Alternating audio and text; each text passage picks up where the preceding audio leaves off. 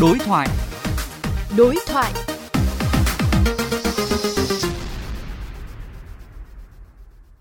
Thưa quý vị, kể từ hôm qua, quy định miễn kiểm định lần đầu với ô tô mới chưa qua sử dụng và tăng chu kỳ kiểm định với ô tô đang lưu hành đã được thực thi theo thông tư số không hai.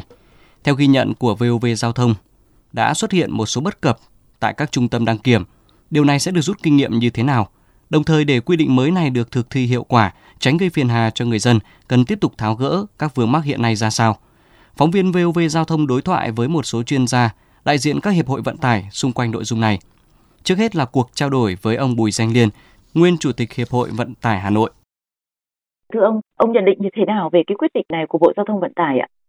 Quyết định của Bộ Giao thông Vận tải là quyết định sửa sai, họ làm không tốt, sai thì phải sửa và sửa ngay là tốt, đáng hoan nghênh.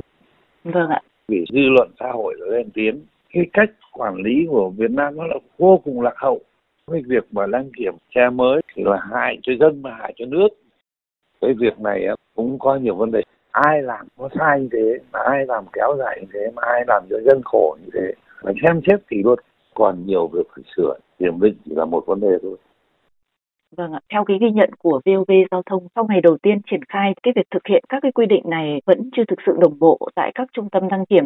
Theo ông, chúng ta cần phải thực thi như thế nào để làm sao mà nó đảm bảo đem lại hiệu quả?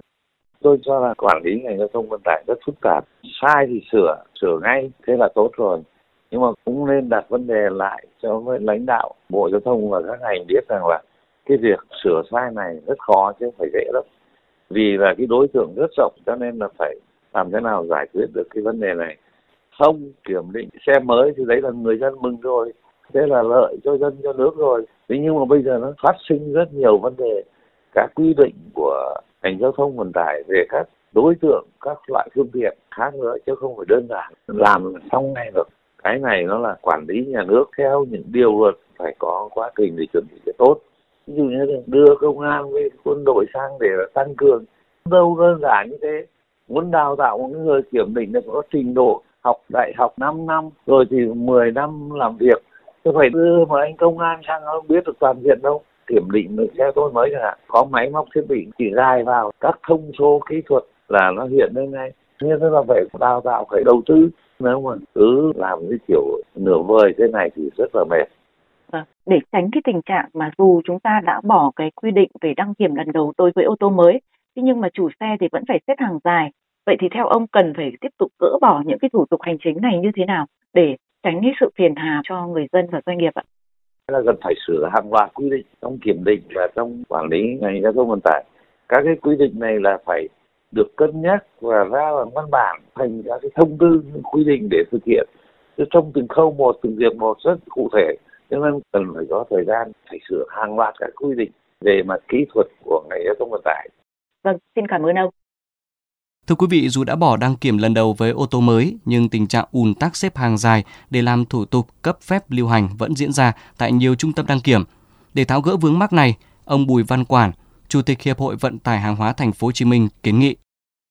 Bây giờ ách tắc như vậy thì để sử dụng công nghệ thông tin đăng ký trên mạng, lái xe là ta nắm được cái trạm nào mà nó vắng, cái trạm nào mà nó bị quá tải, người ta tránh, người ta tự điều tiết. Làm cho nó tốt cái này để mình phải giảm cái áp lực mà nó dồn cục một chỗ, điều chỉnh là cái chỗ đó là một. Thì bây giờ cái tinh thần của đăng kiểm viên á, họ hết sức cẩn thận, họ đưa ra những cái cách đăng kiểm rồi đánh giá đó thì nó cứng nhắc. Cách làm như vậy nó vừa tăng lên cái áp tắc ùn ứ, rồi tốn thêm cái chi phí của người ta. Đừng có cứng nhắc quá để anh em đăng kiểm người ta mạnh dạn người ta làm. Bây giờ ai người ta cũng sợ trách nhiệm, cuối cùng ta làm cứng nhắc thì rất lãng phí mà rất áp tắc ở trong cái vấn đề đăng kiểm. Thưa quý vị, đối thoại với chủ đề Thông tư không hai miễn kiểm định lần đầu với ô tô mới sau hai ngày áp dụng đã khép lại nhật ký đô thị hôm nay. Các bạn có thể nghe lại chương trình trên trang vê o vê giao thông chấm vê en qua ứng dụng Spotify, Apple Podcast hoặc Google Podcast. Cảm ơn quý thính giả đã chú ý lắng nghe.